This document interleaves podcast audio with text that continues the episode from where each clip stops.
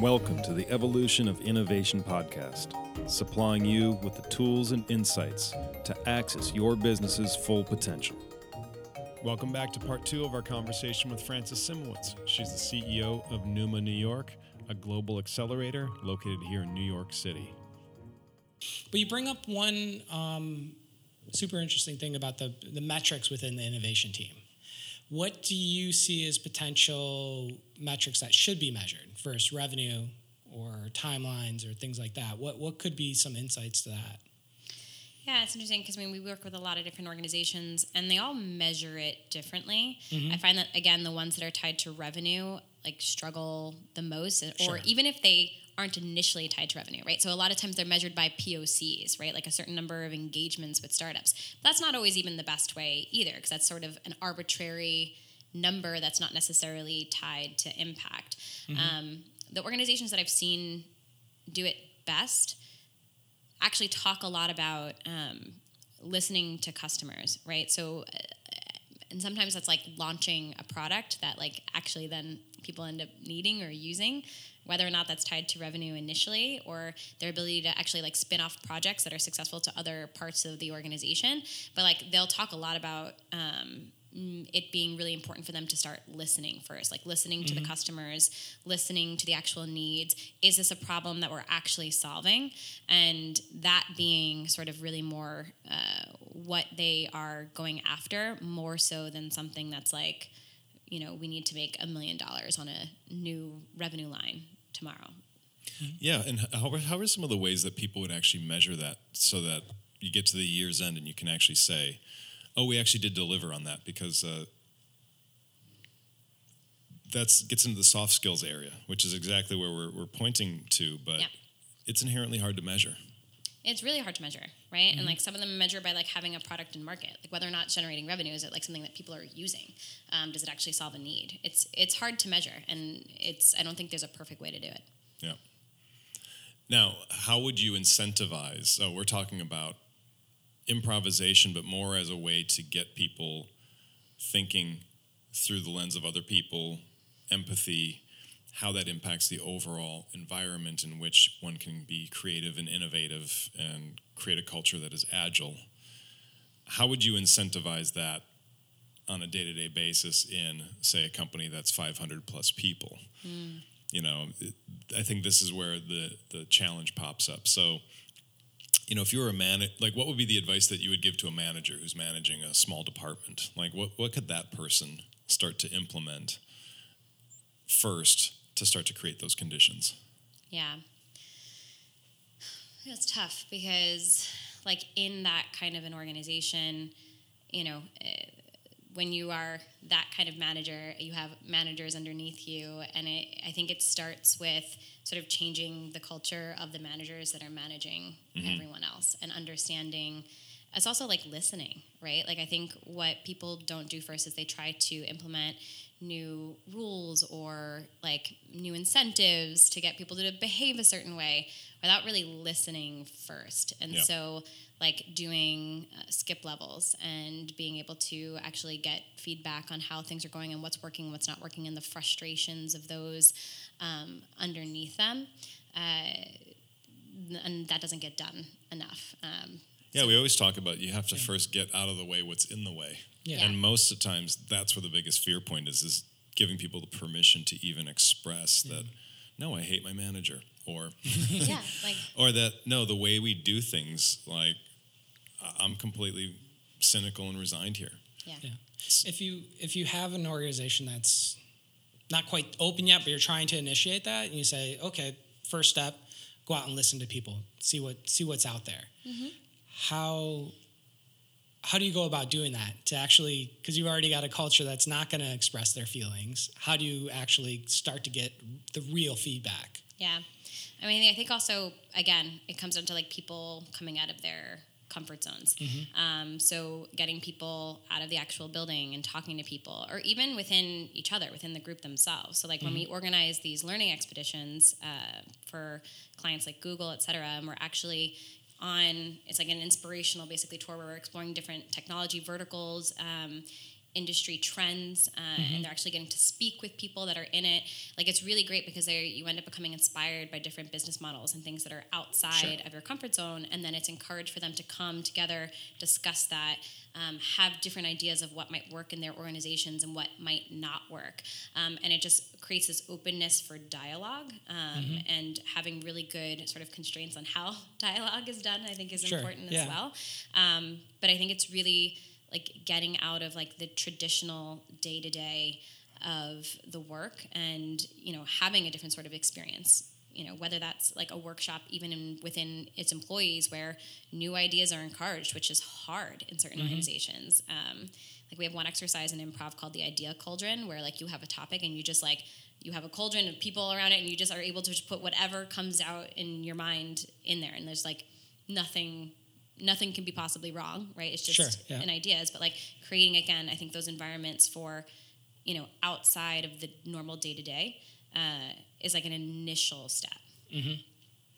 Well, you, we were talking about the thinking hats and giving people permission to do that because that that usually does go right against people's normal day to day routine, yeah. which is just trying to shut down things that are not productive, focus on the things that are productive, and you can get six months down the road and zoom out and realize that person may have been very busy but didn't accomplish much. Yeah. So we talk about the thinking hats, which is you know giving people designated times in sessions to your job right now is just to be a yes person. So speaking of yeah. DeBono's seven thing or six thinking caps, seven six or seven now. Um, you may have found Are you familiar cap. with that? No, I don't know. Oh, okay. In the 70s, so this was uh, a past company I worked for in facilitation used to use De Bono's thinking caps, which is mm. he was a psychologist in the 70s that came out with a paper that talked about everybody walks in a room with one of the six or seven different thinking caps and they the state of mind essentially mm. so but within facilitation we looked at using the yellow one which was anything and everything's possible and a black one which is critical mm. meaning oh we tried that before or the numbers don't add up like and the idea was that within facilitation and, and exercises within teams is you give space for both.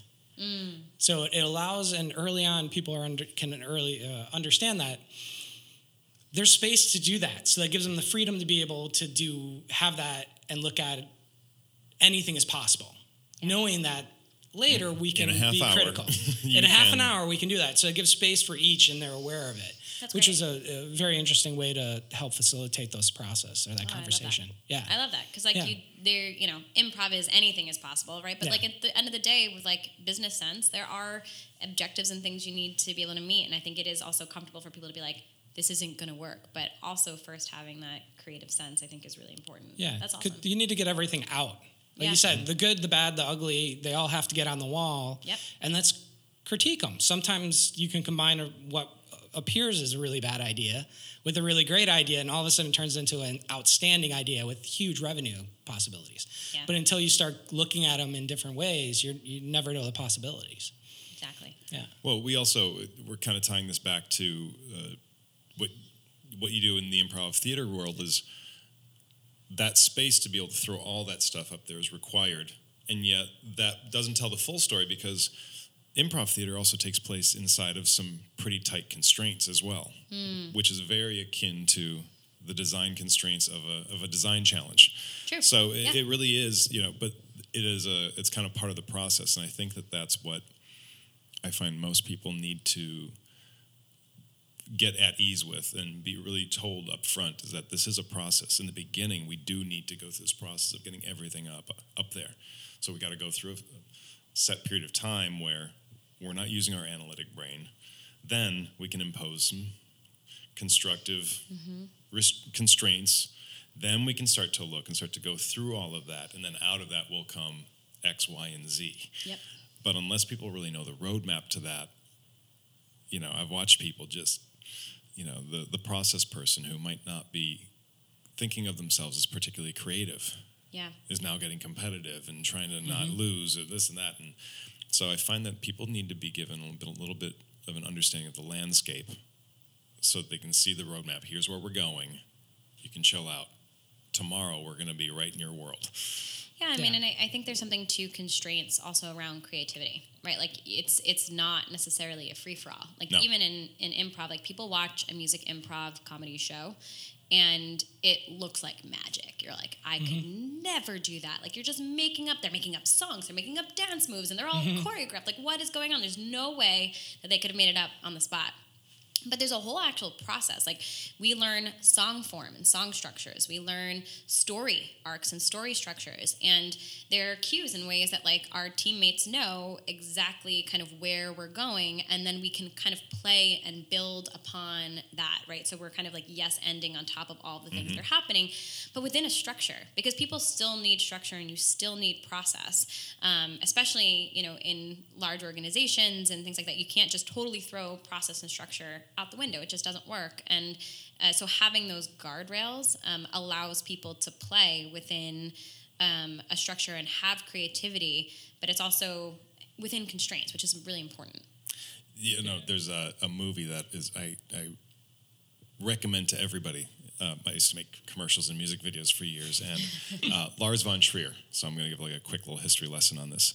Lars von Trier was the founder of a, of a film movement in the late '90s called the Dogma 95 film movement, and they had this manifesto that you could only make your movies in real settings using natural light, uh, no post sound production. Um, it was a very kind of guerrilla, naturalistic way of making movies. And so there's a bunch of Danish filmmakers who were doing that. Now, years later, Lars von Trier became the most famous of them, breaking, having uh, breakout hits here, like um, uh, the one with Bjork. Um, Bjork is in one. Nicole Kidman's in Dogville. Anyway, Yeah. uh, oh, uh, it's a dance. Uh, Bjork is blind and she's a dancer. Okay. So anyway, for people who are listening to this, you, you- you got enough to go on IMDb. We'll get a with. bunch of emails on this one. IMDb, you can find it. Uh, Lars von Trier and Bjork. Bjork. But then he does this amazing film called The Five Obstructions, where he gets his mentor, who you start to find out is kind of a washed up alcoholic at this point, living in mm. Haiti. And he, he basically starts to say, Hey, I'm making a film about you. Your only job is to do everything that I say. And what the film is about is making his mentor remake a film that he had made as a young man five times with five different sets of constraints. Mm. Now, Lars von Trier is also known to be very sadistic, making Nicole Kidman cry and do all these things like that. So, uh, but he was actually teaching his mentor what his mentor had taught him is that if you give people completely wide open, uh, no parameters, it causes paralysis. So if you give them certain constraints, suddenly that unlocks the creative process. So the first set of constraints was that you have to film your film in Cuba. No cut can be longer than 16 frames, which is half a second for those. Uh, and so in a few other constraints, and you watched the mentor have a meltdown. How the hell am I going to do this? What's this going to? My my my protege is being such Yeah. a maniac here, and yet by grappling with that problem, he ends up discovering this amazing, innovative way to remake a film that he had made 30 years prior. So I highly recommend the documentary. It's cool. a it's a it's a, one of the most beautiful treatises on the creative process and mentorship and being a protege. And uh, but uh, yeah, Five Obstructions by Lars von Trier. Highly recommend. But it gets right into the same world of how to improvise within constraints. Well, there's, I, I hear two things in it. One is to put an overall process to something. Yep. Um, that way you can guide your ambiguity uh, along the way. So you know kind of where you're going, but you don't know necessarily the outcomes. And then the second is within that process, constraints are actually sometimes beneficial, even though they seem very daunting yeah. Um, what is there any recommendations on an organization trying to come up with their own or adopt one in terms of obviously constraints come from the individual project but something that, constraints that you find that are useful to look at and then also a process useful to look at. I also at even think that that's like why design sprints or design thinking processes are valuable because it puts a process and sort of constraints around um, how to go about being creative. Like even like with like management, like one of my early learnings because I'm like I I have always been a person that didn't need a lot of direction and I could just like take an idea and like go Figure do it it. out. Mm-hmm. But most people can't do that. And actually, people want guidance. They want the ability to play and create. But like again, I think it goes back to creating that like safe environment of like this. There is a structured process on how we're going to do this. We're going to be able to come up with something creative, and there's going to be opportunities for that. But that there is a like actual guided process and a way that we're going to do this. And I think that that makes people feel supported and mm-hmm. safe, and like how mm-hmm. people feel in sort of any sort of creative endeavor is I think super important. So like that's why I think those types of things for Sure. organizations to do are just really valuable. Yeah. Cool. It's interesting you bring up the word feel. Once again, it's that soft, emotional, but that it, that creates that culture Yeah. and creates um, the the atmosphere for Yeah. innovation. And I think also thank goodness I did music because then I value that more. yeah. Yeah, and, and we were talking about, you were mentioning how your ability to listen to music is very reflective of how you look at an idea mm-hmm. or how you look at a new objective. So, how, just describe what you're what you were pointing to when you're saying that. You're you're looking at like you might be looking at a score for a piece of music. Mm-hmm. The same way you might be looking at a new business idea that doesn't have a business model yet, or doesn't have a lot of infrastructure around that. And just I'm just curious. I think people would be interested to hear the parallel that you're making between the two. Yeah, I mean, music is very ambiguous, right? Like it's there's concrete elements to it. There's a lot of like um, parallels between music and math that can be drawn. Um, so you can you're looking at a number of different elements. Like it's not just the notes, right? It's also the harmony. It's also the lyrics and what's happening there. Um, it's understanding the emotional context and being able to communicate that or understand it. It's um, you know understanding how the different harmonies and melodies intertwine with each other. Like when you're looking at a whole symphony score, there are so many things that are going on, um, and so being able to look at something and to be able to understand it from a multitude of facets has been extremely valuable because humans have a multitude of facets. You know, there are things that are concrete, factual things about them, but then there are things that are way more ambiguous and fluid. And if you can understand how someone feels, how they thinks, how they want to be seen, how they are actually seen, what matters to them, what do they need, what do they think they need, um, and understand sort of the complexity of all of those things around it, or even like a business, right? Like, what is the business trying to solve? Like, who are they? And like, I think music allows you to ask a lot of like good questions around complexities and sort of start to organize things in a structure, right? I mean, music is literally organized sound. Well, we were talking about IBM, and I don't know if my friend was telling me the story with full factual accuracy. So, disclaimer on that. Disclaimer. But um, he was saying that his one of his mentors his, that was actually a, a piano teacher for most of his life, but was also a scientist, and that he'd been doing all this research on the role of arts in the business world and in the tech world, and that apparently there is a very high percentage of jazz musicians hired at IBM and that they have a jazz department and play jazz on their lunch hours specifically because if you think of things from a UX or uh, user experience design, musicians have a very high facility with being able to follow multiple tracks of thought and see interrelationships and think of things over a lifespan of a song or how this interacts and how these two pieces come together or how somebody's going to be hearing this and they're very well steeped in a lot of abstract interrelationships and so I, you know, and there's also a huge, uh, a really high number of. Um, I've always found this in college, and it turns out it's statistically quite common. Is that a lot of math majors are also have very high math skills. Yeah. I say music, music, majors music have very majors. high math skills. No, making it's true. It's true um, because it's like similar type of thinking. Mm-hmm. It's also like you get really hardworking people too that are musicians because you literally have to have the discipline of practicing your craft for hours and hours um, and have like an ambition towards like a singular goal of being really great at something. Uh, and so I think that also lends itself to sort of like the soft skill side of what makes like really valuable people on your team.